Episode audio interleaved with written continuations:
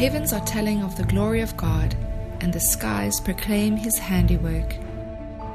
This is Good Heavens, a podcast exploring the wonders of God's heavenly creation.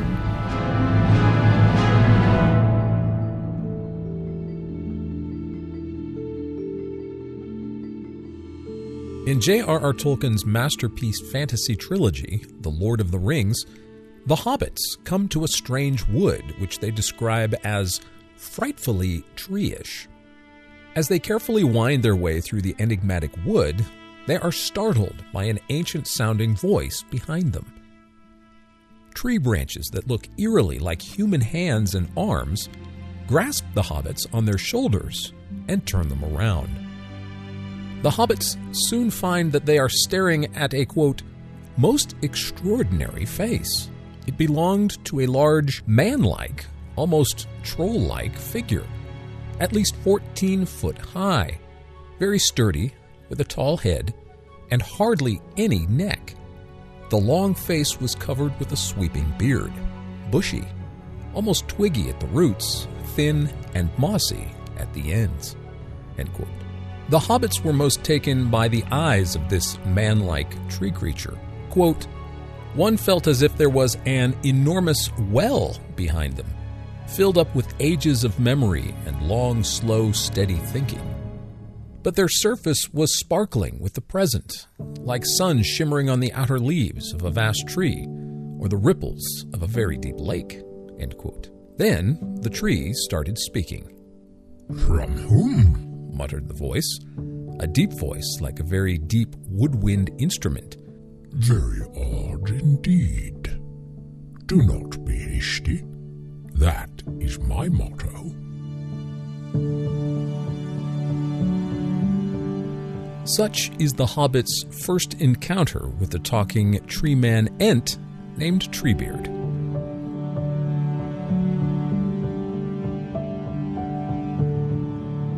So you may be wondering at this point what Tolkien's Treebeard character has to do with some never before seen distant galaxies and other such things cosmological recently uncovered by the new telescope. Well, very much in every way, at least I hope so. So do not be hasty in thinking that there are no parallel analogies between Webb's discoveries and Tolkien's imaginative prose. I think the Hobbit encounter with Treebeard says something about the nature of discovery. The hobbits did not set out on their adventures for the purpose of finding a forest full of talking trees. They had no idea such things even existed. And so often it is the case with us. We set off on our adventures, we plan and plot our way through our day to day lives without much thinking about what unexpected surprises and discoveries may await us. The proverb reminds us that a man plans his way, but the Lord directs his steps. The Apostle Paul tells us in Ephesians that God is able to do far more abundantly above all that we can ask or imagine. And the more we go along our own journey, the more we discover we are not the author of it. Most of the life changing and significant events in our coursings happen to us. They come as gifts, beautiful, undeserved moments, good works, the Bible calls them, prepared for us beforehand, that we may walk in them being grabbed by knotted tree branches that look like a man's hands would come as a shock to any of us. But don't our most tragic and our most triumphant moments often seem to have that sort of surprise element to them? They come out of nowhere, like a voice behind us, not a little unsettling.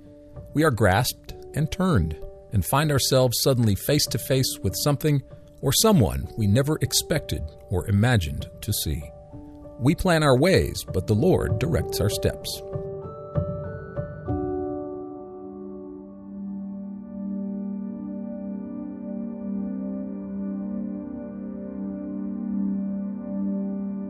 Tolkien noted in his personal writings that times of great tragedy and times of great joy both bring tears.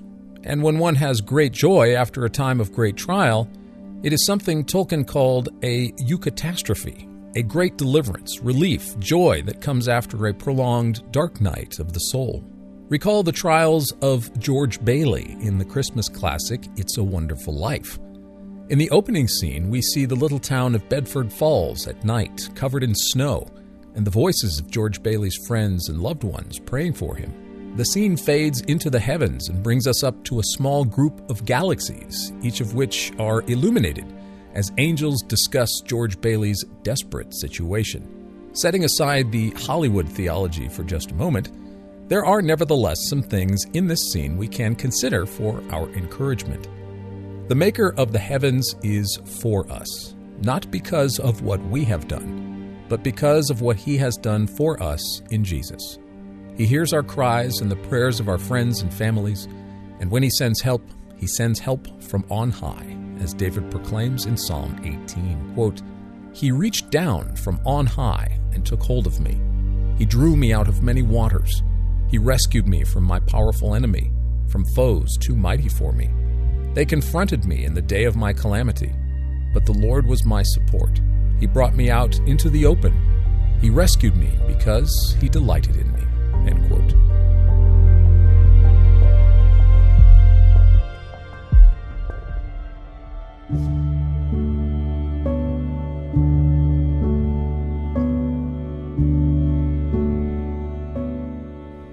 So, why in the middle of my talking about Lord of the Rings do I mention It's a Wonderful Life?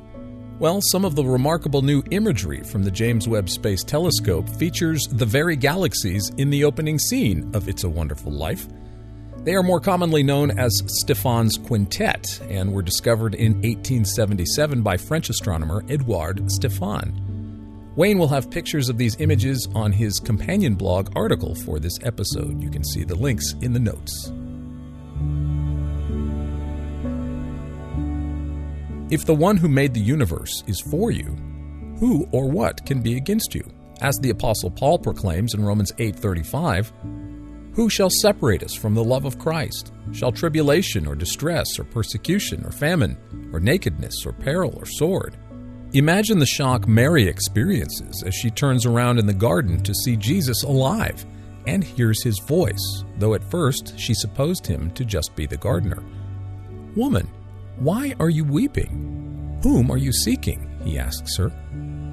Mary came to the tomb in search of the lifeless body of her teacher, but instead got the shock of her life when she found Jesus not only alive, but heard his voice say her name Mary.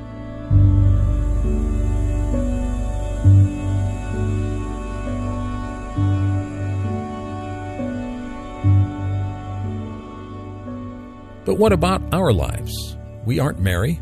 We aren't hobbits in a fictional tale. We aren't George Bailey. We seem to be inconsequential. We often find ourselves in situations that seem to be impossible and overwhelming to us. I am recording this in the midst of some of my own personal difficulties, so this is as much preaching to myself as it is a means of encouraging you. I just had a crown from a root canal fall out this week and was told the tooth will have to be removed, and my car's transmission went out last week. One trial after another seems to befall us, and our expectations for help and relief seem to grow dim. Disappointment sets in, maybe our friends and family even say things that unintentionally discourage us.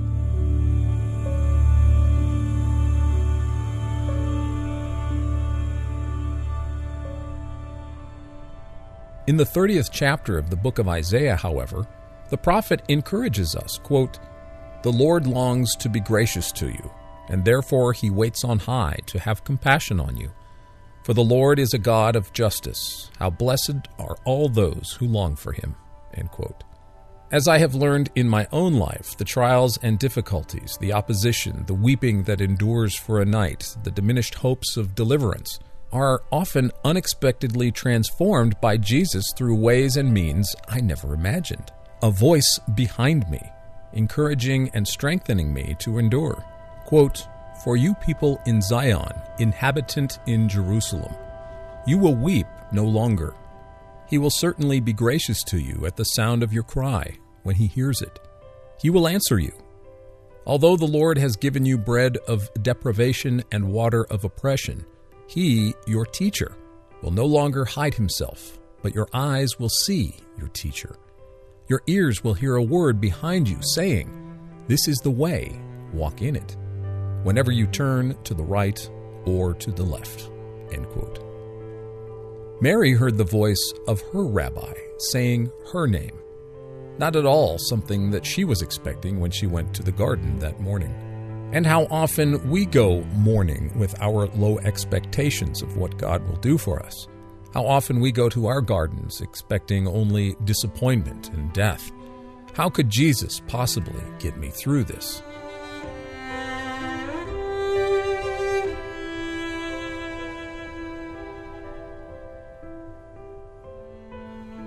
On this episode of Good Heavens, and hopefully on all of our episodes, Wayne and I try to incorporate the human side of astronomy. We hope that you are encouraged to see the intimate connection God has established with us through what He has made and recognize His love and care for you.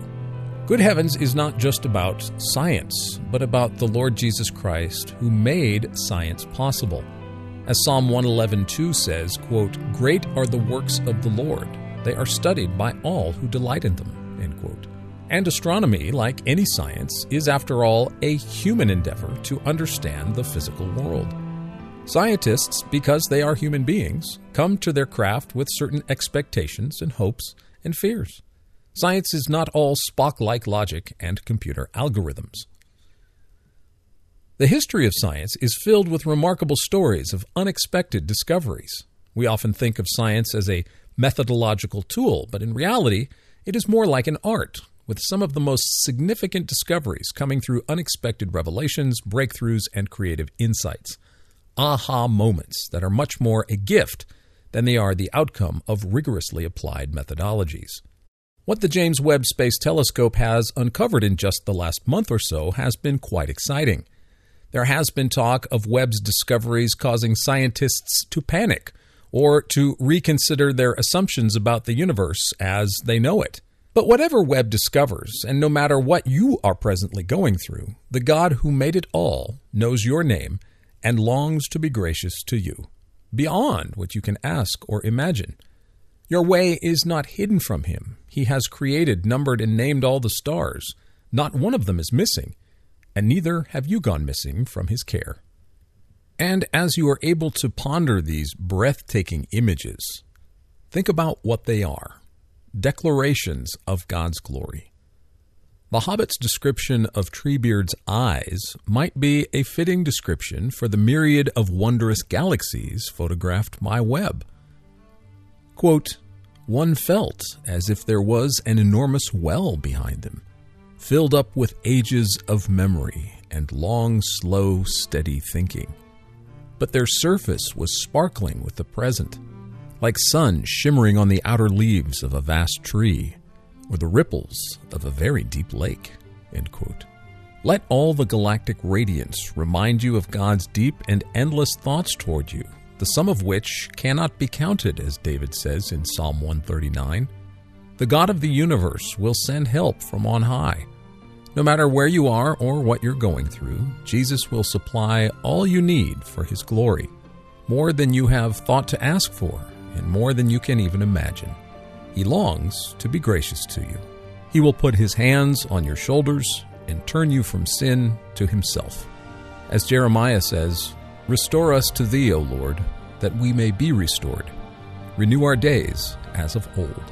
Lamentations 521.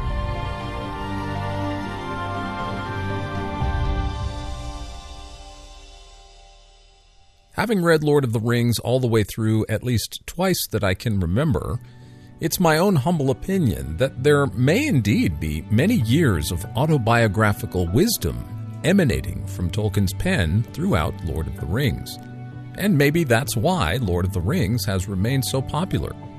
It is a personal and enduring tale of light and hope amidst the darkness. So, when it comes to interpreting our own personal circumstances or the wonders of the cosmos, let us all heed Treebeard's motto From whom? Do not be hasty, for help is on the way. Well, good heavens, Mr. Spencer. It's another good heavens. Yes, good heavens. Here we go again. Here we go again. Let's give it a whirl. Um, There's some uh, pretty cool stuff going on above our heads, Wayne. In fact, probably everything that we're going to be talking about is above all of our heads.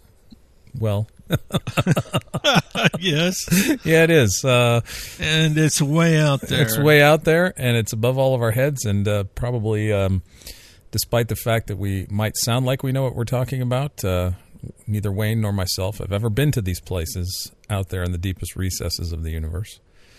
But Right. but that's where we're going, Wayne. We're going back in time. If we're looking at the universe correctly, we are looking at some galactic. well, I don't even know how you call it. These would be like fossils of the earliest universe, and there are already some tremendous, mind-blowing surprises that uh, have been uncovered by the new James Webb Space Telescope we talked about last month. And uh, we talked about the telescope last month, a couple episodes ago. And today we're going to be talking about how the telescope has uh, sent cosmologists and astronomers back to their cubicles and drawing boards, going, How can this be? Yeah, and uh, you know, Dan, it's always exciting uh, to see something new that has never been seen before. Right, right. And uh, so, with the James Webb Telescope, you can. I I like to take the images and things that were seen before from other things, like the Hubble Space Telescope, or maybe the Spitzer Telescope, because James Webb is the successor to Spitzer, actually. right, right. They shut down Spitzer right before they launched the James Webb Telescope. mm-hmm, mm-hmm. And uh, but uh, it's good to compare the new to the old sometimes and see what's new that you can make out in it. Yeah, yeah, that's really cool. This is the uh, the telescope that has been promised for for a long time. It doesn't replace Hubble. It uh, replaces, as you say, Spitzer because Spitzer was infrared, and those are the most uh, the weakest, the most distant uh, light on the electromagnetic spectrum, and uh, the wavelengths of red light are the hardest to see. So we got uh, we got James Webb out there that can look at uh, some infrared light in the deepest, earliest part of our universe. Because uh, according to Big Bang science, our universe is expanding, and galaxies are flying away from us, uh, like um like people in Tokyo running away from uh, Godzilla. Uh, these are uh, surfing along on the cosmic uh, space-time fabric that uh, this uh, sort of magic carpet that's is kind of stretchy and, and travels faster than the speed of light. It's not the light that's traveling; it's this uh, invisible, stretchy fabric stuff that is flying away from us, and it's got the galaxies on it, and the galaxies are flying away from us like frisbees at a uh, at a golf tournament, at a frisbee golf tournament or something. I don't know. I don't know what the right metaphor is, Wayne, because this is some fascinating stuff. So uh, Yeah. I have uh, three papers pulled up that we'll be referencing. These are not, I will say, the papers that we're going to be talking about have just come out in the last couple of weeks. They have not been peer reviewed, and uh, I will put links to them in the description notes so that you, more science minded people, can see that uh, where where I may have missaid something, or uh, you can look at the science. There's all kinds of really wonderful configurations and discussions going on in these papers. They're on the arXiv website where scientists post non peer reviewed papers, but uh, the data that's coming in from James Webb Wayne, uh, the data that is coming in from James Webb Wayne is uh, is exactly what Psalm 19 says. Day to day pours forth speech, and night unto night reveals knowledge. So literally, there's so much information coming out of this new telescope, scientists can't keep up with it. So uh, every day, Yes. every day, I was reading just a couple of weeks ago, and then just like this morning, every day some new record is set. Some scientist finds this and they say, "Oh, it's the oldest galaxy, the furthest galaxy away," and then two weeks later, "Oh no, this one is." and uh, so uh, the prediction is that more and more of these things will be seen as uh, they they focus the telescope in in the deeper parts of our universe. Yeah, so they uh, they measure uh, redshift with uh, something that it, they often just refer to it as z. Yeah, It's kind of a ratio, but they the old the farthest redshift of any object I think used to be 13.1 or something like that. Mm-hmm. And now they have detected with the James Webb uh, 16 and I think 18. But they may debate about some of these for a while. Yeah. Now, one. Now we should say so. So, so our audience kind of knows. I just kind of learned this myself. There is a chart for if it's a redshift of one or a redshift of two or a redshift of three. And you can Google those fairly easy, but you can go all the way down to uh, a redshift of 11 and see the distances of, of what each, uh, how they increase in magnitude. And so, what we're talking about here with these redshifts uh, in the Z of 16, 18, and I've heard maybe even 20, or maybe they're expecting to find redshift galaxies at 20. Um, you are going to be looking at things allegedly that are 13.1, 13.2 billion light years away from us, right at the very edge of what astronomers are telling us is the beginning of the universe. Yes, and uh, Dan, I I heard an interesting thing on how sensitive the infrared is of the James Webb Telescope. This is a neat way to to put it. They they say it could detect the heat from a bumblebee at a distance uh, to the moon. Wow, I hope they don't find any bumblebees in these distant galaxies. that, that's how sensitive it is and, and how it can uh, see heat. Wow. Uh, okay. So I didn't know it was quite that, that sensitive. Oh, it's amazing. Yeah. Yeah, that is incredible. One of the things that uh, it was funny to me, well, it's not funny, but you knew this was going to happen. So you know that uh, you've heard before the James Webb was launched, we had Hubble, and Hubble could look into the background of everything and, and tell us, uh, look at these amazing images that Hubble has given us. But some of Hubble's most distant images of our galaxy, of our universe, excuse me, um, show these like contorted egg shaped galaxies that don't look like they have distinctive uh, spiral patterns, or they, they don't look like galaxies that we see normally uh, up close, spirals with distinctive shapes. But of course, uh, you bring in James Webb, who has a tremendous uh, uh, focal power that Hubble does not have, and suddenly some of these egg-shaped and mysteriously shaped ones are now, oh look, they are actually have distinct spiral shapes to them. Now, this was, I don't know if it was expected or unexpected, but uh, what they have discovered with the James Webb are spiral galaxies, fully formed structural spiral galaxies in the earliest parts of the universe. Uh, some, I think, the the latest one that I've read is only 200 million years after the Big Bang, and that's significant because prior to James Webb, nobody really thought that fully functional, uh, spiral-shaped, fully mature galaxies like we see in our in our immediate universe are out there at that distance. Yeah, so Dan, let's talk about the Big Bang Yeah. theory a little Yeah, bit yeah, to explain this because this is, uh, you know, when you're looking at things like this, how you interpret things makes a big difference. Uh, but now, in the Big Bang, okay, what does the Big Bang actually give you? It gives you an expanded universe, and it gives you expanded gas. now, that's not actually explaining the formation of things, okay? The Big Bang Theory itself does not explain the f- formation of stars or galaxies. That requires separate theory Mm-hmm. to explain because the Big Bang just expands the universe. Now, so after the Big Bang, they believe there would be this period that's kind of it's referred to different ways as the dark period or the dark zone or something.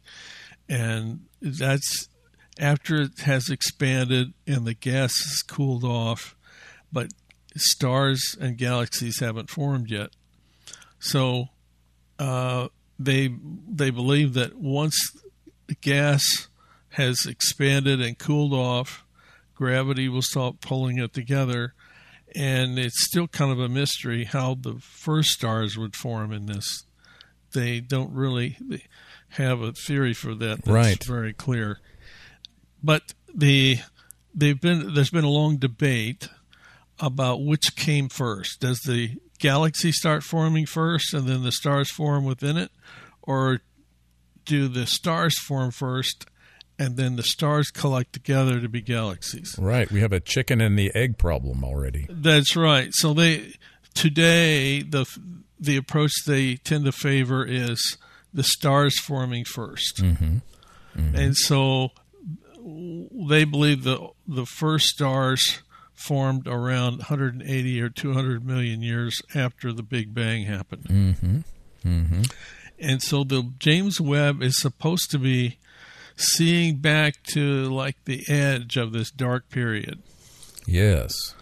And and yet they are seeing galaxies. See they in their approach to things, they think that it takes a long time for galaxies to form because nor, what they normally do in looking at the universe today, okay, they they see a nebula and they they assume okay, here's a supernova somewhere not too far away, and the supernova has a shock wave, compresses the gas, and they they believe often stars form in a cluster because you have these shock waves from an explosion Right. that that makes it a whole bunch of stars form along the shock wave. Yeah, that the compression of gas, uh, it's like uh, a shock wave would uh, press the gas together in little nuggets um, because they don't have another mechanism that could uh, squeeze gas down into a core that you would need to ignite star formation. So they assume you need a supernova to send the shock waves to compress the gas. Without supernovae, Wayne, as you said, and we've talked about this in our episode on uh, stars and star formation, that uh, that uh, gas resists compression. Imagine trying to put uh, aerosol gas back into a can. I mean, you would need something, some means of of compressing it. Um, now, shock waves can certainly do some compression, but uh, gas resists compression. So the great mystery of um, you kind of have to you kind of have to assume there's already a nugget of mass that is already kind of dense uh, already there, so that you can have some gravity Yes. to attract the gas. And so again, we have this. Okay, so where did the clumps of this matter come from that attracted the gas that was pushed into it by a supernova?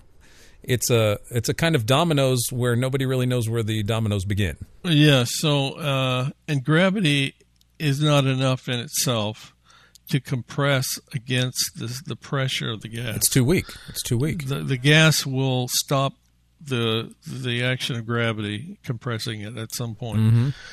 And so you, how did the first star form then? If you don't have another su- a star to the supernova, how could the first star form? Yeah.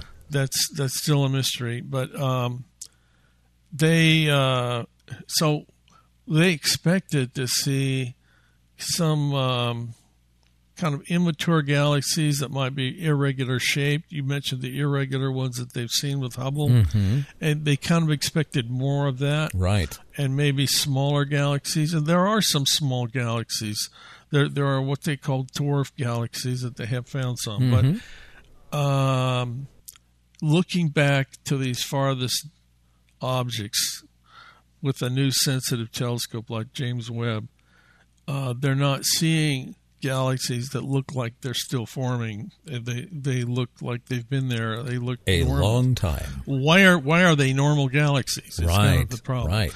And, and how can you have stars that uh, come together into these uh, normal looking galaxies uh, in just a couple hundred million years? Yes, yes, and I have a uh, I have a quote just along those lines from one of the papers that has been recently published. Now, again, I will say to be fair, uh, these astronomers are, are publishing on the arXiv, which is spelled A R X I V dot org, and this is where scientists will publish papers uh, that have not been peer reviewed, that are sort of waiting for peer review. So, so, but it's very detailed, high, high good science. A lot of scientists named on these.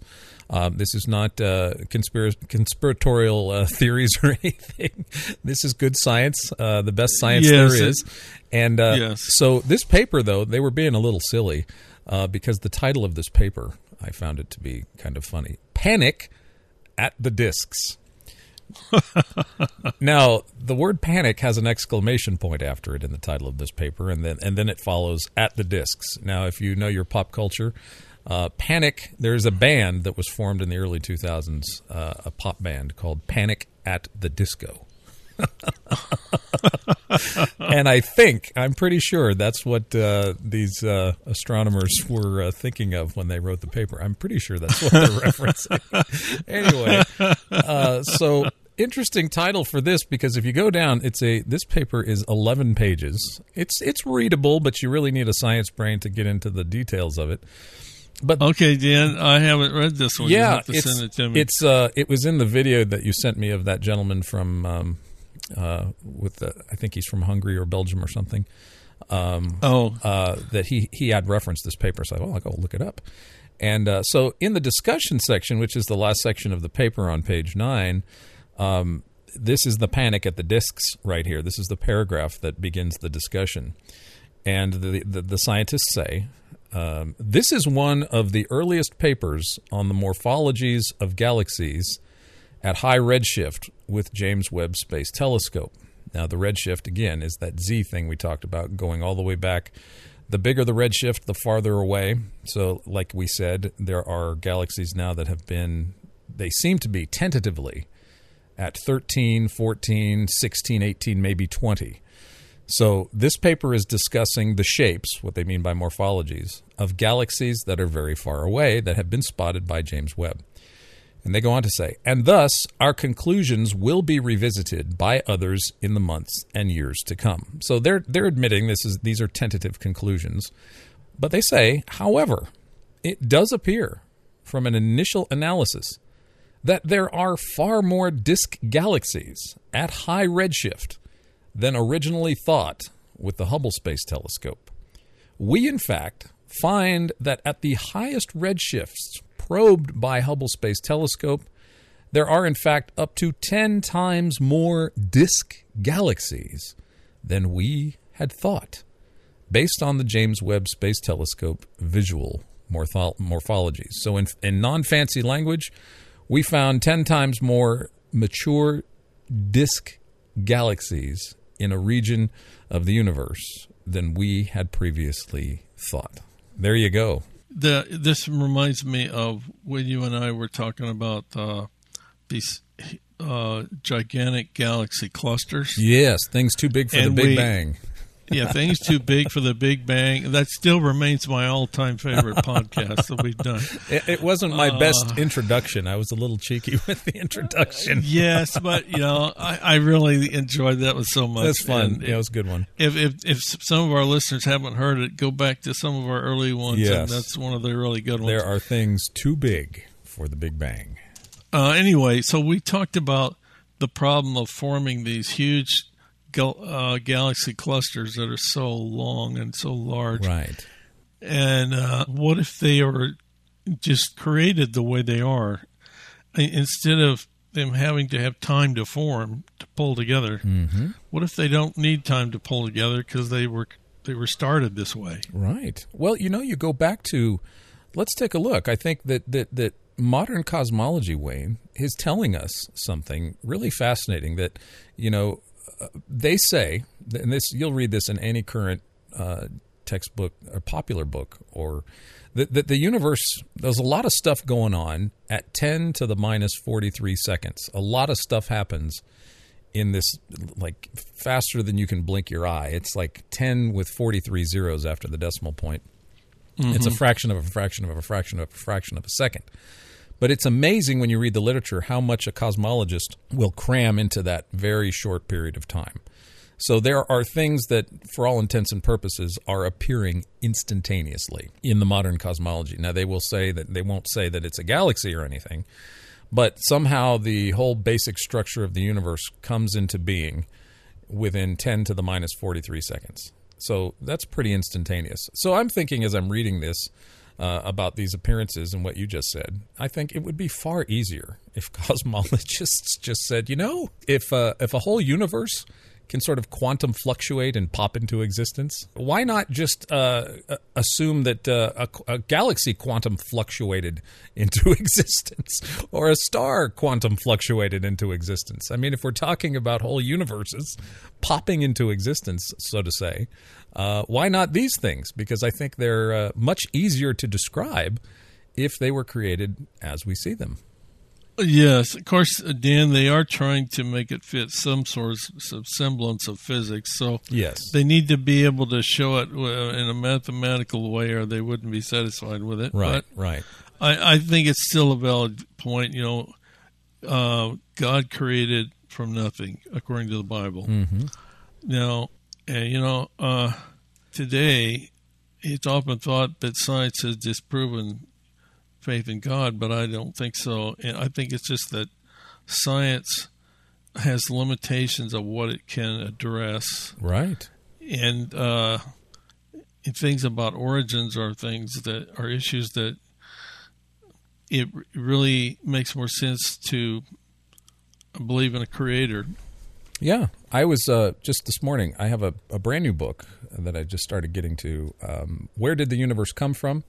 It's from uh, two Australian scientists, a cosmologist and a physicist, and uh, they posit, uh, they discuss. I haven't gotten through the whole book, so I'm not sure exactly where they are coming from, but they do discuss uh, the idea of a universe quantum fluctuating into existence, and basically they're saying that. Uh, for all intents and purposes, uh, where these quantum fluctuations occur, it is in empty space what they term nothing. And this whole idea was popularized by atheist Lawrence Krauss uh, about 10 years ago uh, in his book, A Universe from Nothing, where nothing is not nothing, it's a yes. quantum vacuum. It is something, but in this vacuum, particles come in and out of existence rather quickly. And so it's interesting, Wayne, that, that one of the theories, and it's not the only one, and there's a lot of people that don't accept this in the scientific community, but the idea is there that our universe came out of something that is virtually nothing.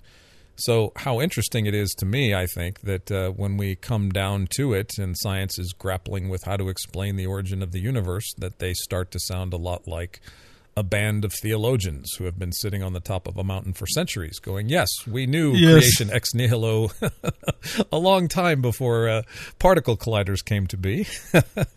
yeah, in fact, since you mentioned theologians, Dan, I would like to give uh, a quote from one of my favorite books. Absolutely, please.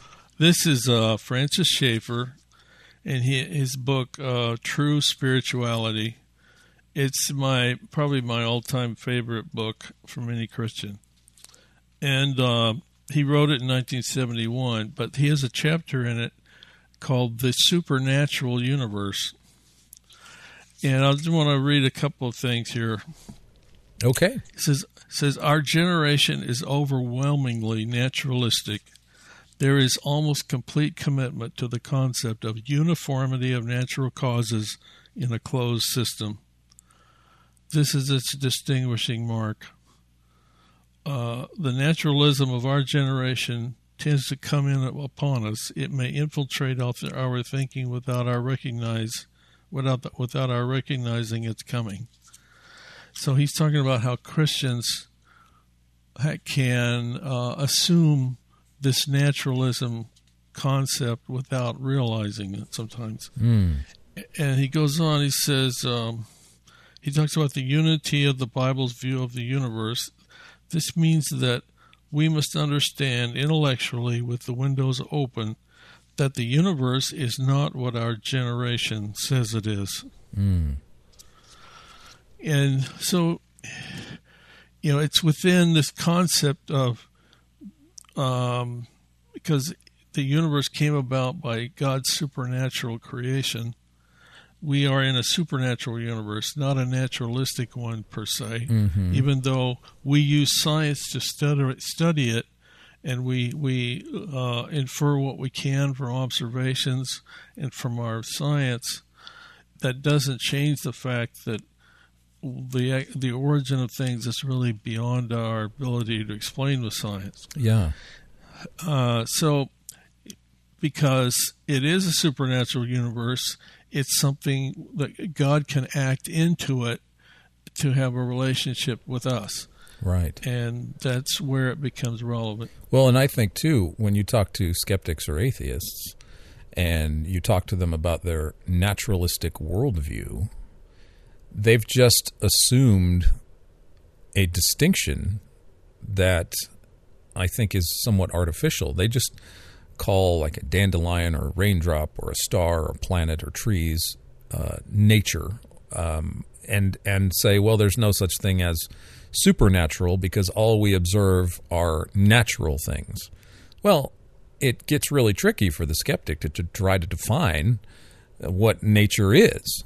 You're just assuming that it is the work of blind, impersonal forces with no intentionality uh, at all. But the, the the artificial distinction is drawing a line between nature and the supernatural. What is the supernatural realm to to a skeptic? But everything has come about, as Romans says, through God's supernatural agency. That uh, the Bible says that God has clearly revealed His invisible attributes to us, His divine power through what He has made from everything down to the subatomic world of fermions and bosons, all the way up to the to the biggest uh, string of galaxies or quasars. That everything in the heavens and earth display God's handiwork, and so, as you say, we live in a supernaturally created, supernaturally infused, uh, God breathed creation. Uh, everything is sustained by Him, and there is no there. Now, for the sake of Christian theology, God is not. Uh, we're not advocating pantheism. God isn't in a blade of grass or a cow. He's not in those things, but they are uh, they are His handiwork, as as Psalm 19 says about the universe. That God has created these things. They are the works of His hands, the works of His fingers, that David says. And so, so there really is that that that looking for a naturalistic explanation is really sort of a, a misguided quest because ultimately the, the, the best explanation for why we are here goes beyond the nature that we do see. It goes beyond this physical world. And anytime you get into cosmological discussions with skeptics or uh, non non theistic or non Christian people, they're they're positing something. I mean, we just did an interview with um, Leslie Wickman, who's a, a, a, Christian and an astrophysicist, and we we talked about how when secular explanations for how the universe came to be start sounding a lot like God's nature, something beyond space, something beyond time, something immensely powerful, something that transcends the laws of, of known physics that bring about the universe. That starts to sound a lot like the God of the Bible. Yes. So um, in in Big Bang Theory, you have to presume that there's something something to start right, with. Right. Right. You have to, you you have to at least assume that somehow quantum mechanics and quantum theory works in some sense and but quantum theory has to exist. I mean it has to be in the universe. Mm-hmm. something has to be there to um, to have these quantum waveforms and to have the energy right. and right. It doesn't it is it's not nothing. It's not nothing. to say that, that they, they like to say the universe spontaneously happened out of nothing and it didn't need a cause. But they, they're really presuming that there was something. Uh, they're not presuming nothing. They're presuming there's a something. Right, and that something usually is when you when you get down to it, they have to say that this something has always been there. Right. It used to be before Einstein that our universe was eternal. But now our universe is, seems to have science seems to, to, to concur that our universe had a beginning, so our universe isn't eternal. So now, well, maybe there's something eternal or infinite that existed before our universe. Well, yes, but it's not another universe. It's not a multiverse. Even if it is a multiverse, the multiverse has to have an explanation. Uh, so you just keep pushing the, the curtain back further, one step yeah. further. The, the problem of well, what generated the multiverse, or what generated the laws, or what generated these these quantum physics that are going on. Um, and one of the things that's interesting, Wayne, talking about some of, let's get into some of the findings of, of the James Webb.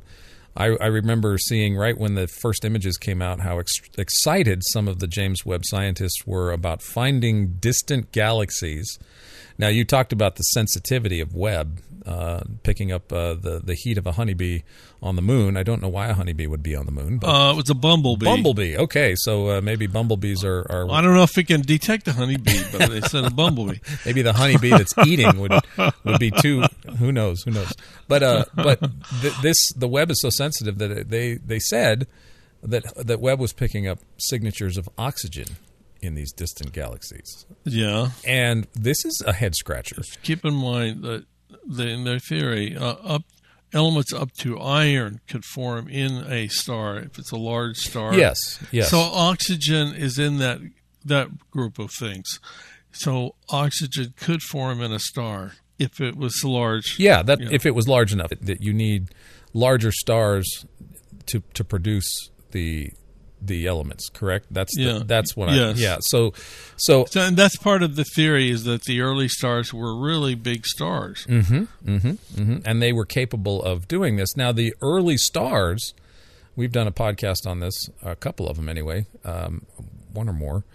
Uh, the early stars are known as population three stars. We have population one and population two stars, which exist, but population three stars are supposedly the early universe was filled with them, and they all kind of went supernovae and producing these heavier elements. But as so far that I know of, Webb has not detected any population three stars.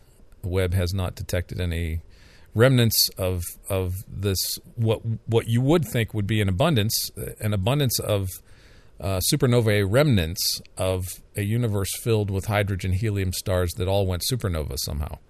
There's no there's still no evidence of population three stars yet. Maybe maybe they will, but the further back we go, the more we should expect to see some evidence of population three stars um, in the earlier universe. And so far as I know, they haven't uncovered anything yet. But really, a surprise to find oxygen in a uh, in a deep uh, deep galaxy. I mean, maybe it maybe it's not as much of a surprise as I think it is, but it seemed to be.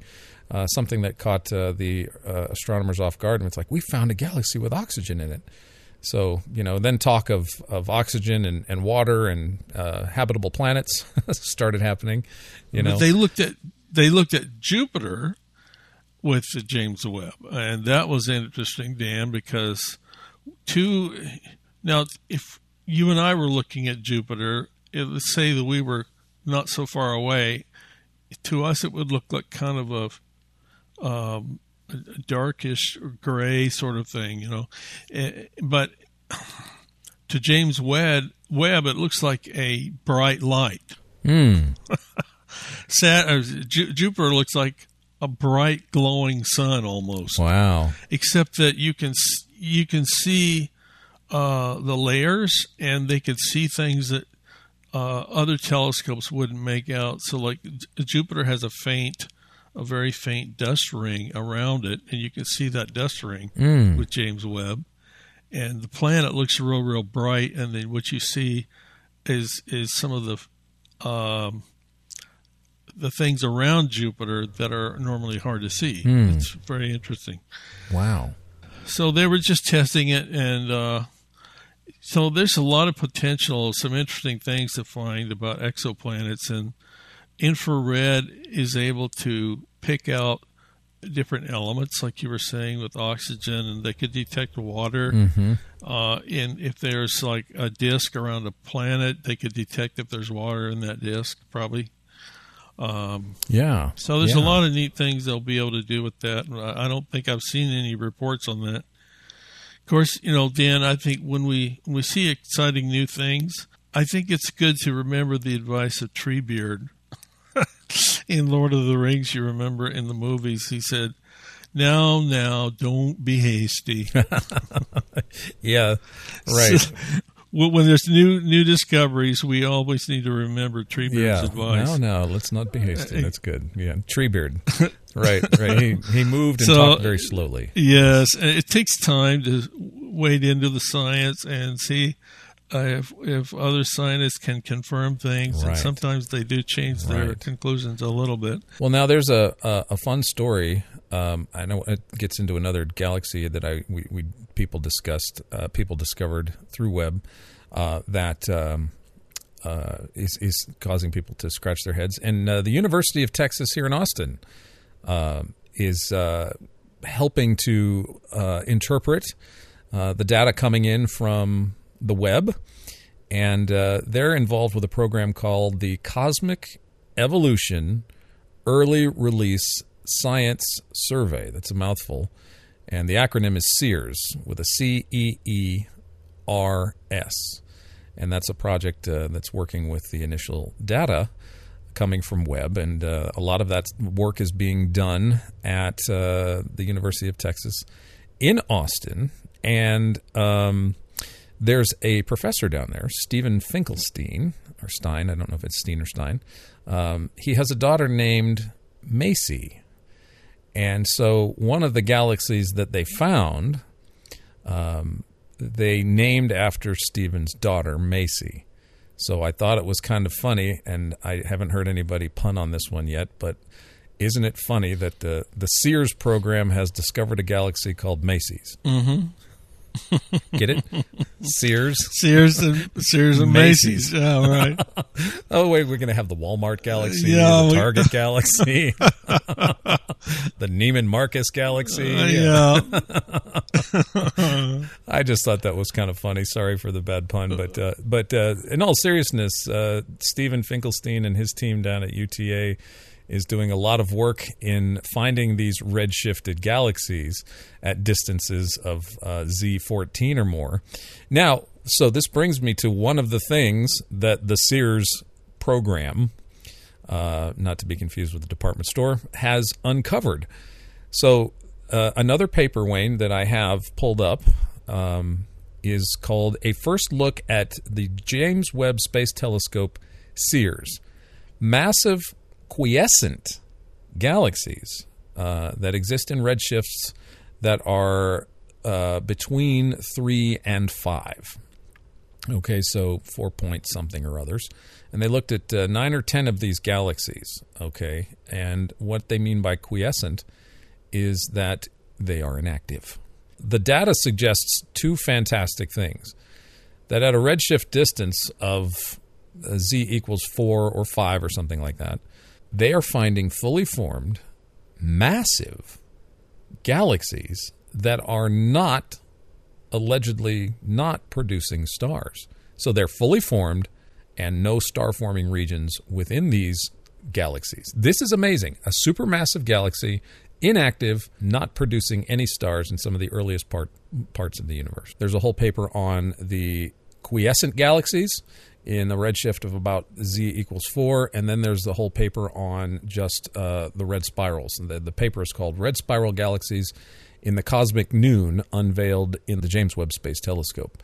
So uh, that those two two different things. But so red stars to to to remind everybody red stars in the current hertzsprung russell diagram of star formation star evolution red are initially stars that are believed to be old and uh, running out of fuel and becoming bloated. So interesting that you would find uh, a galaxy of red stars in the deepest part of the universe, uh, spiral galaxies nonetheless. And why no variety of of light and color? You know, uh, and the Spitzer. It's it's interesting in that paper. The Spitzer shows how pixelated their infrared uh, detection was, and with with Webb you can clearly see the color, uh, the orange, the bright orange red, in terms of contrasted with the other galaxies around it that have uh, multicolors in them as well. Well, So- keep keep in mind that uh, the James Webb has three different uh, ranges of frequencies or wavelengths that it sees, and uh, they're all infrared. So if the real color is outside of what we can see with our eyes, so Yeah. they, then, like we talked about in our other program on James Webb, they assign the colors the way they want yes, to see yes. what they want to see, and that but that makes the images very interesting. So, for example, one of the really interesting ones I think is uh, of uh, something called Stephen Stephan's Quintet. Yeah, that's beautiful. Uh, Stephan's Quintet is a really beautiful f- picture, and it's like five or more galaxies uh, that seem to be interacting. Except one of them is nearer, uh, uh, much nearer than the others, and um, so you're seeing the effects of galaxies uh, that are affecting each other and distorting each other's shape. and doing some strange things. And so now there's a James Webb image it's from the mid infrared, the MIRI. MIRI is the Mhm. mid infrared instrument. And so they made one of them look kind of green and one of them sort of purple and red, and then the other looks like sort of blue.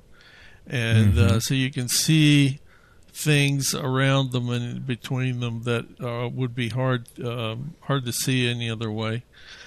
Right. So they so when they color the uh, red galaxies, let me make sure I'm understanding. When they color, when you see these these deep field pictures, they are layered colored images chosen by carefully chosen by astrophysicists and astronomers in terms of what they think the light would look like. But it's not just imagination. They see that this is these galaxies have been detected in the infrared. Uh, they exhibit a certain spectrum, and then they decide that if the naked eye could see these things, what would they indeed look like? So they try to represent it as accurately as like as they can. Is that correct? Yeah, it's kind of like uh, so. If you imagine the spectrum on a line, and what we we wouldn't see any of it normally, so they are picking out different parts of it and sort of shifting it. Okay, what if we shifted this to the visible, and what would we see? Gotcha. And uh, then there's often you'll see uh, two of these instruments on the James Webb that'll be referenced. One is called NIRCam, the near infrared camera. NIRCam, N I R C A M. That's the one that has the lower wavelength. And Dan, lower wavelength means higher energy. And so the, the near infrared is the hotter material. And then there, there's MIRI is the other instrument, which uh, M-I-R-I, and that's the mid-infrared. So that is the cooler material. And and if you're looking at something like a nebula, it's like uh, the cam gives you one layer, and MIRI gives you a deeper uh, a deeper layer that's not as hot. It's, it's like MIRI can see past the hot stuff to see the cooler stuff deeper in. Gotcha. If it was a nebula, now on a star it's a little different, but um, that's it's almost like you're looking at layers of things with these different images. Yes, yes, and um, it, it's it's interesting because uh, there's an article, and I'll link this article in our notes below. Um, we were talking about the assumptions about what the early universe looked like. So all these structures that we've mentioned, the inactive galaxies, the red spirals, um, these appearing in these very young uh, early parts of the universe, uh, just 10 times more spiral structure spirals than they imagined. Um, but there's a gentleman, and he's no relation to our former president, I don't think, uh, Jonathan Trump, who is a uh, physicist at uh, the University of Connecticut, um, is working on some of this data. And um, Jonathan says, and I don't mean to pick on Jonathan, but he, he gives basically the standard fare explanation for our early universe in this article. He says, quote, the universe starts out with only hydrogen and helium, and every other element on the periodic table is slowly produced by nuclear fusion in stars and distributed by supernovae over the 13.7 billion years from the Big Bang to the current time. And then he says, uh, Our new paper finds that infant galaxies are surprisingly enriched by oxygen and other non primordial elements, suggesting highly efficient stellar fusion and explosions in the early universe. End quote. Now, we've talked about this many times. It comes up in a lot of our conversations. It's either collisions or explosions. Uh, when you are dealing with the long, slow, gradual processes of the universe development, that the only way that you can explain them without God is by atoms colliding or um, hydrogen colliding or stars exploding or you know when you talk about planets forming rocks and asteroids collide uh, gas collides with shock waves collisions and explosions over and over and over again all the way back to the beginning which itself seems to be something of a explosion or expansion if you take inflation uh, to be true. But in order to explain the smoothness of the cosmic microwave background radiation, Alan Guth in 1980 proposed the idea that the universe just uh, inflated quickly, like a like a balloon on a helium thing. It just in a matter of seconds expanded exponentially, but then suddenly stopped. Um, but but again, you you are you are proposing that the early universe had only hydrogen and helium, and that slowly, gradually over time, exploded, collided, exploded, collided. But Wayne, the the, the mind bending thing is if you stop to think about these explosion collision um, scenarios happening over and over and over again, this seems to be so counterintuitive to the order and arrangement and the beauty of the universe that so much chaotic exploding and colliding would yield such regularity that things move in a predictable pattern around in our solar system. But to explain the presence of oxygen, um, Dr. Trump here says that uh, you had efficient stellar fusion and explosion in the early universe. In other words, it happened faster than we thought it, it did. if we're seeing oxygen signatures in these deep galaxies, yes. then there must be there must be faster collisions and faster explosions and faster fusion going on, like microwave microwave uh, microwave popcorn. How did we get popcorn in two minutes? Something like that. Yeah.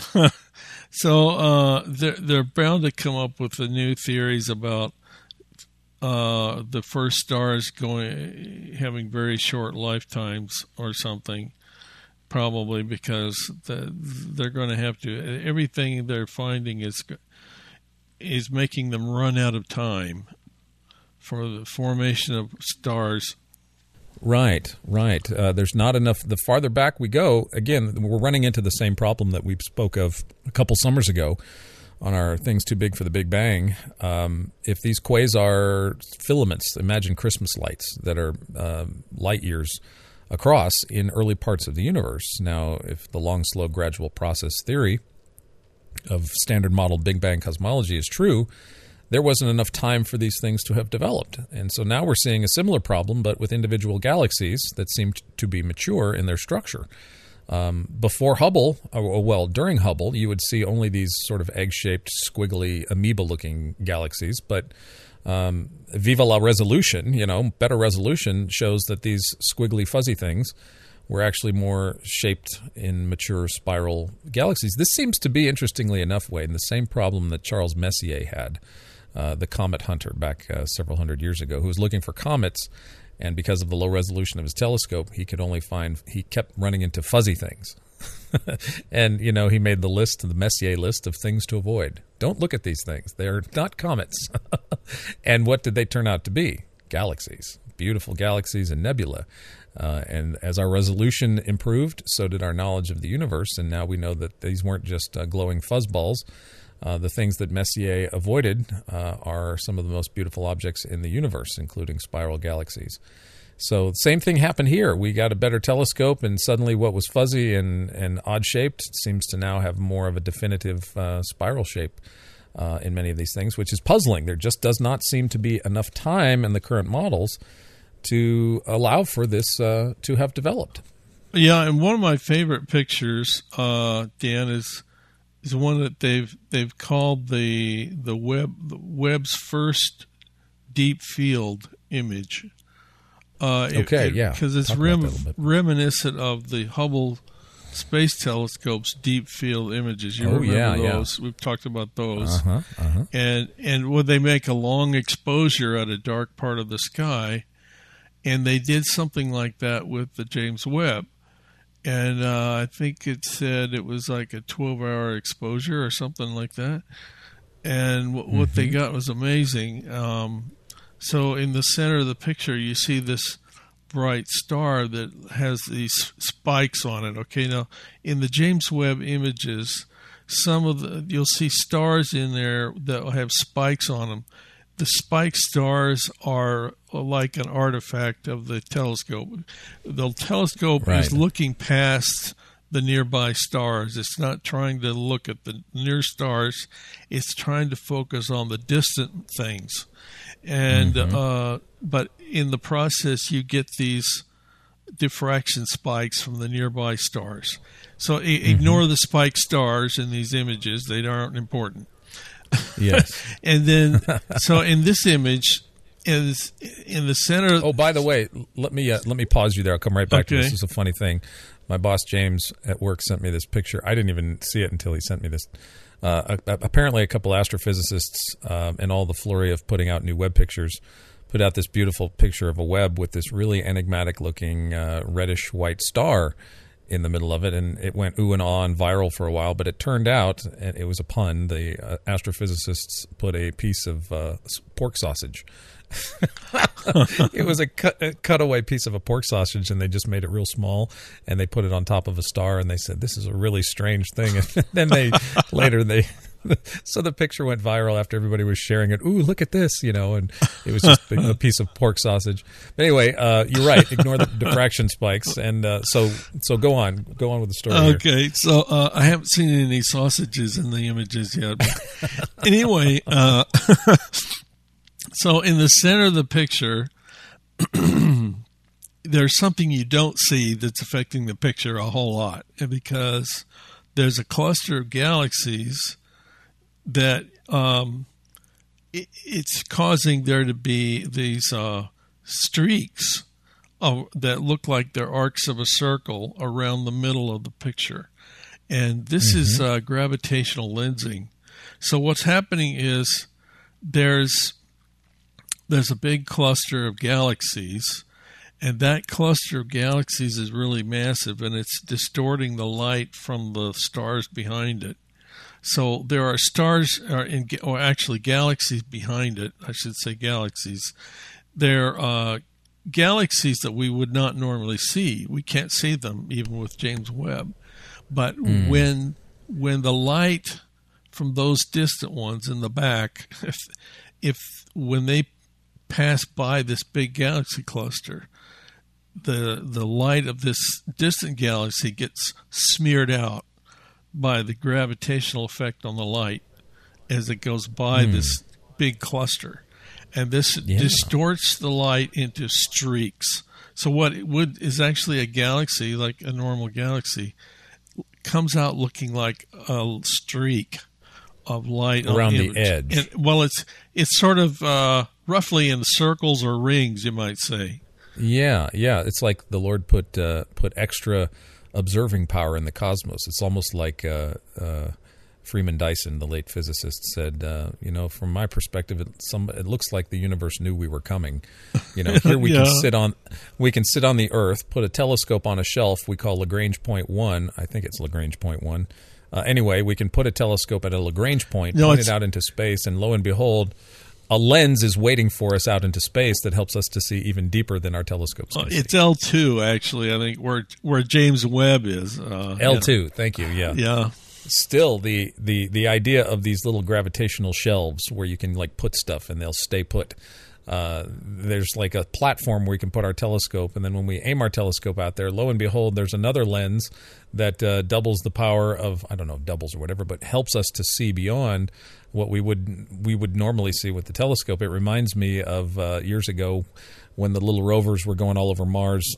I don't know the names of them off the top of my head, but uh, they were solar powered, and so their solar panels were constantly getting covered in red dust when there was a windstorm on Mars, and uh, Martian dust devils would come by and brush the dust off the solar panels and keep the things going. And you're like, you know, that's you could you could say that's a coincidence, but uh, the God of the universe Yeah. was definitely helping out our scientists with uh, dusting off the. Uh, uh, the panels, but you know that that's that's the way it seems that the universe looks like it was suited for us to make these kinds of discoveries. It is discoverable and intelligible, and we're spending billions of dollars to look at these things. This is like the crown jewels of the universe. you know? Yeah, and it's just uh, very beautiful, and uh, um,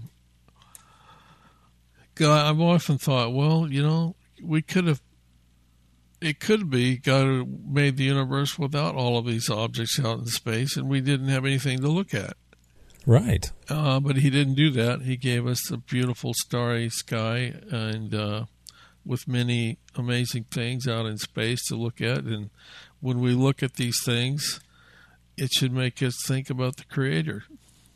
Right. And, you know, to me, I know there's there's a lot of in-house debate with believers about this, but I thought I'd mention it. Uh, something we can get into a little bit here.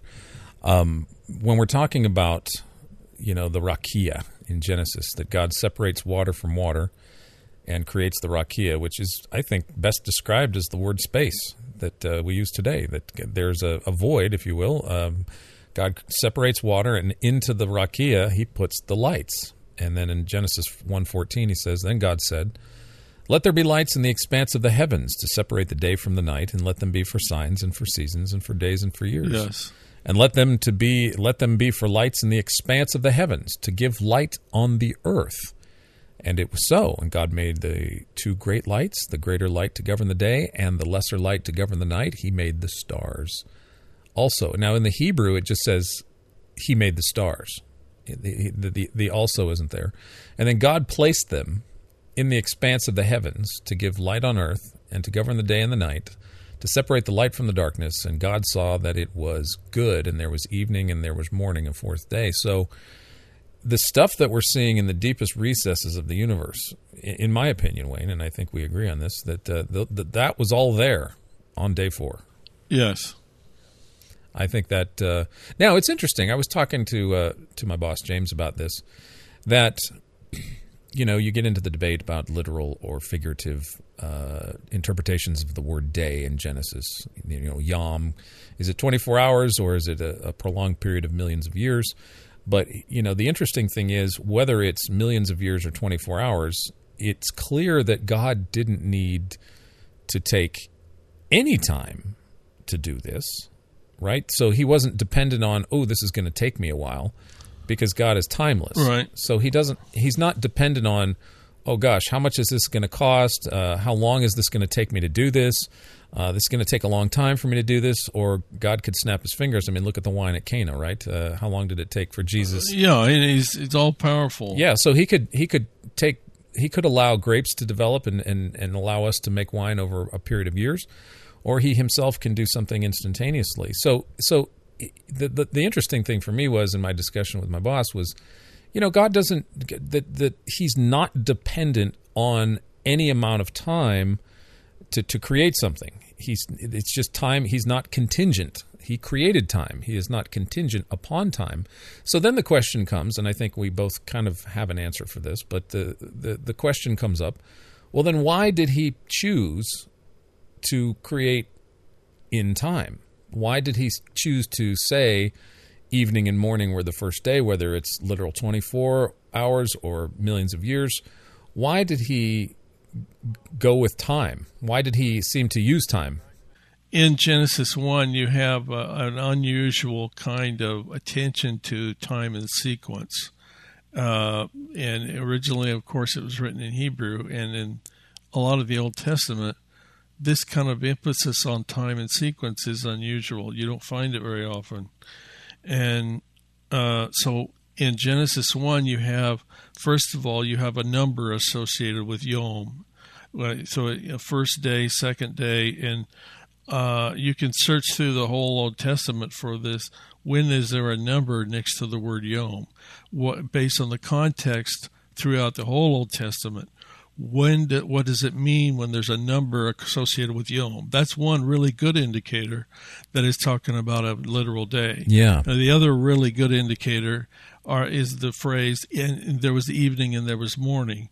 So it's giving God is doing his creative activity during the daylight time and then uh, there's evening and there's morning. So then it comes to the next day. So it's the the sequence in Genesis one is counting days from sunrise, but it, it starts before the sun is there. you have the same day night cycle that we are familiar with, but the sun isn't there in the beginning. right. So there's some other light. Some other light. These are the some of the main things I think gives a good indication that it is talking about literal days. And why is that relevant to the people it was written to originally. It's relevant because this was given by Moses to the Hebrews that had just come out of Egypt. They were they probably did not get a day off in Egypt. Probably not. It's my it's my guess. and I don't think I don't, I don't know that we know that, but they probably didn't get a day off in Egypt, and so this is the this is a work week. God is giving them a, a sense of the normal work week. So what you do is you do your work in six days, and you stop for a day and rest and reflect. This is a healthy habit and pattern, and this is really the basis for a week. The only basis we have for a seven day week, the seven day week doesn't come from anything in astronomy like the year and the month does. It comes from this in Genesis. Yeah. That that's so such a good point. I'm that's the one point I wanted you to make because uh, it, it, it takes us to Exodus 20 verse 11, uh, where we read that uh, um, uh, in, in Moses in giving the law, he says, "For in six days the Lord made the heavens and earth, and the sea and everything that is in them, and he rested on the seventh day. For that reason the Lord blessed the Sabbath day and made it holy." So in the working of the days, and I think this is the right off the bat, we are talking about Jesus in Genesis because he labors as a man. And later in the New Testament, of course, he becomes a man. God does, Yahweh does, and enters into our labors. And he is himself the Sabbath. He is our Sabbath rest. Uh, Matthew 11, 28, come to me, all you are uh, weary and heavy laden, and I will give you rest. He literally is the Sabbath rest. But but in setting up creation, God is setting a precedent for us that we don't get, as you said, from a solar calendar or a celestial calendar. The only precedent for a seven day work week comes right out of, of Genesis. And um, the French Revolution is just a fun fact. Well, it's not fun. It wasn't fun for them. But in, during the time of the French Revolution, they tried to do away with the seven days and try to do a 10 day work week. Uh, I think it was attempted in a communist country at some point, at some where people have tried to mess with the, the seven day work week thing. Yeah, I think they tried it in Russia sometime. Yeah, it doesn't work. I mean, nobody. It, it just doesn't. Work. People work. don't like it. No, yeah, no. Be, yeah, and um, and any of us can attest. Working seven days in a row is uh, exhausting. It's mentally, physically. Um, there is something to be said for um, taking a rest from your labor uh, and taking a day uh, to worship and acknowledge and to rest. Uh, you know, whether a farmer, you know, once he plants and does all his work, he has to rest. There's only so much you can do. And uh, that's we see that throughout that we do our labor, but then we we leave it, and it reminds us, Wayne, of of relying totally upon God to do for us what we cannot do for ourselves, because we can't without Christ, we can do nothing. And so I think that uh, the, the creation was done in six days. I, I'm with you. I think it's literal 24 hour, but I'm not. In saying all this, I don't mean to, to, to shut down you know people who think that it's it's different because there are well-meaning, I think sincere believers who who believe otherwise about Yom. But I think the scriptures are pretty clear that this is setting a precedent for what uh, Jesus will ultimately do for us in coming to us as a man, setting a pattern for us that we can follow. You know, come follow me. I created the work week.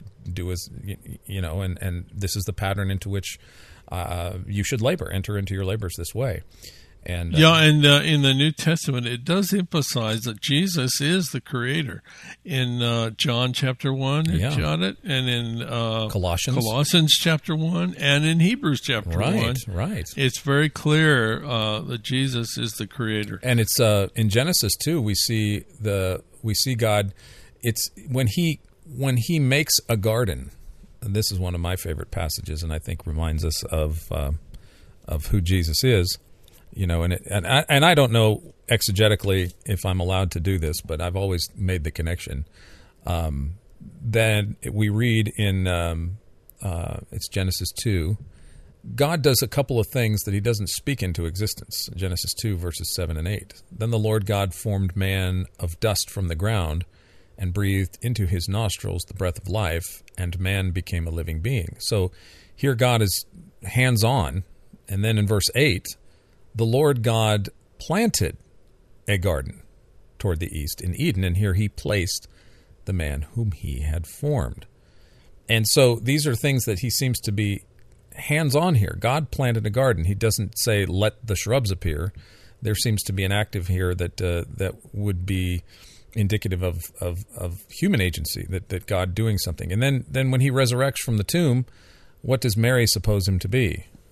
The gardener. She's not wrong.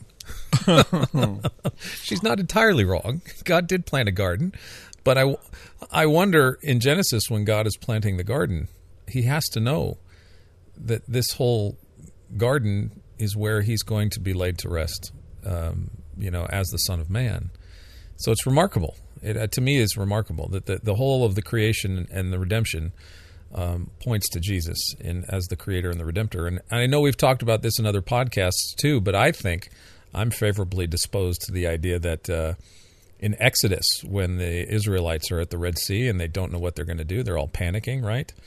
Um, what uh, what happens? Uh, you know, God says, "Stand still." Uh, the Lord your God will will fight for you. And you know, what are we going to swim? How are we going to get over this? How are we going to get through this? How how are we going to get out of here? We're going to die. The Egyptians are coming down on us. We got a giant body of water in front of us. What are we going to do? But in Exodus 14, what does God do? He separates the water. And then who does he put into the midst of the separated water? Israel. Yeah, and Dan, I think in our program, what we try to do is get people to real remember God is bigger than everything we're running into and dealing with. Yeah, in in our life on Earth, we God right. is bigger. We are uh, we are faced with with situations that seem overwhelming and impossible, and certainly we're like, oh God, you couldn't possibly help me again with this, could you? well, yes, I would love to. uh, but each time, I want to remind you because we can get pretty good at being self sufficient. And sometimes God just taps us on the shoulder and reminds us of how dependent we are on Him for everything. Um, but uh, to to get back to what He does in the Red Sea here, you know, there's your, your enemies are pursuing you. You've got a, a wall of water in front of you, and then suddenly the Lord parts the sea, and you can walk through. Um, and then he puts the children of Israel into the midst of the separated waters. And I think this reminds me also of what uh, God says to Abram in Genesis 15:5. What did Jesus say that Abram's descendants would be like? The stars in the heavens. Your descendants will be as numerous as the stars in the heavens. So here it is in the Exodus, I think, a kind of a recreation of creation, separating the water and putting Abram's descendants in the midst of it, the Israelites who will shine as light to the whole world. And uh, I think uh, the Exodus is somewhat of a reminder to me of, of, of creation and how, how God does uh, does create and does care for his creation. He didn't just. This is another thing too. He didn't just create stuff and then you know sit up there in his heavens with his arms crossed and his feet propped up on the earth like a footstool. Um, I used to think when I was a new Christian, that's like the earth is God's footstool. I used to think that God had giant feet and and he had, was like kicking back on a throne. But but I matured in my thinking, thankfully, that that the, the footstool reference, that the earth is God's footstool, is that God will take on feet and come down here and stand upon the earth with us in the person of Jesus. And uh, so I think that the whole of creation um, is, uh, and, and you do too. We we both do. The whole of creation points us to Jesus, and that's what we hope. Um, our podcast does. As fascinating as the James Webb is, and as wonderful as, as the cosmos is, it does speak of the glory of God, and the glory of God ultimately is about who Jesus is. And so uh, uh, I think that's why we have a unique podcast, Wayne. I don't know of any other cosmology or science podcasts that uh, do what we do. I mean, maybe they're out there, sure. But uh, uh, yeah, I don't know of any like it. And and as big as God is, uh, it's astonishing how He cares about each one of us. Right, and that was what David was thinking when he looked at the the universe in Psalm eight. He's looking at the stars, the sun and the moon, and contemplating, Lord, who are you? Who am I that you care for me? You know, who, who I look at your creation and I think, well, who am I in all of this? And you know, when we contemplate the cosmos, that's what that's what a lot of people say. Who are we in the cosmos? And unfortunately, sadly, um, a lot of cosmologies that that get into the reflective aspect of how we as human beings fit into all this, we've been told over and over again that we're insignificant and that's just the most tragic thing ever. That that's yeah. the actual antithesis of what the heavens are supposed to remind us of. Yeah, yeah, it reminds us that the universe reminds us that we're small, but that's just the wonder of it. that we are small, but God cares for us. Dan, just a just a, a verse from the Psalms that about this that I love. It's one of my favorite verses. Yeah. Psalm, this is Psalm one hundred three eleven. Uh, for as high as the heavens are above the earth, so great is His love for those who fear Him. Yeah, that's wonderful. That that God cares for us even in our our our smallest needs. And it's just kind of interesting that we're talking about this because uh, you already know this, but uh, Wayne, I'm on my fourth automobile that has gone kaput. yes. And the last, uh, some of my our longtime good good heavens listeners may or may not be aware of it, but in the, since 2018, I have had four cars, um, and three of which were given to me by gifts, and they, all three of them were were gifted to me, and it was amazing each time it happened. But I lost my Honda Civic to uh, to uh, uh, 300,000 miles. It died of, of, of high mileage, and then uh, friends graciously went in and bought a used Accord for me, and then then then that went away, and then. I had a, a, another person give me a car, and then that died. And then uh, just a couple of nights ago, my most recent Outback uh, has some transmission issues, and I called Subaru, and and they're like, "Yeah, with this high mileage on your car, you probably want to replace the transmission." And uh, so I'm looking at uh, a new transmission would be eight thousand dollars, or a used one would be about half that, but that doesn't include labor. But I don't say that to complain. I say all that to know that each time I've seen God meet my needs, and uh, I have no reason to distrust that God isn't going to do something like that again. And he just, it's just he, his faithfulness, which amazes me. Uh, you know, and immediately I'm like, Lord, you're not going to help me a fifth time, are you? He's like, Oh, sure. Why not? Of course. You just sit still and know that I'm God. I was trying to figure out what I was going to do, and God's just like, Shh, stop. Don't figure it out. I've never, I didn't see anything coming. Um, in the last three times when uh, a a car was was given to me, and and so I don't know what God's going to do again. All I know is I have another car, my fourth car. I can't drive right now, so I'm kind of at the Red Sea. I have no chariots. God, Yeah. Uh, but you know, I was reading the Psalms. Some trust in chariots, some trust in horses, but we will trust in the name of the Lord our God. And you know, so it, it's not about. Uh, Right. it's not about anything other than putting your trust in Jesus for for everything, not just uh, your salvation, uh, but your daily needs. Um, and uh, it's always in times like these where I think about just how dependent I am on on God for everything, uh, everything. You know, my job, my health, and uh, the ability to, to do these podcasts and to edit things and to, to have the the, the, the the gift of of our podcast, Wayne, and getting to know you and talk. All these things are are gifts from Jesus, and um, we uh, we hope and pray that we in our podcast are good stewards of those things and um, be encouraged. Whatever you're facing, the God of the universe is going to help you. Yes. Yeah. So uh, so take that.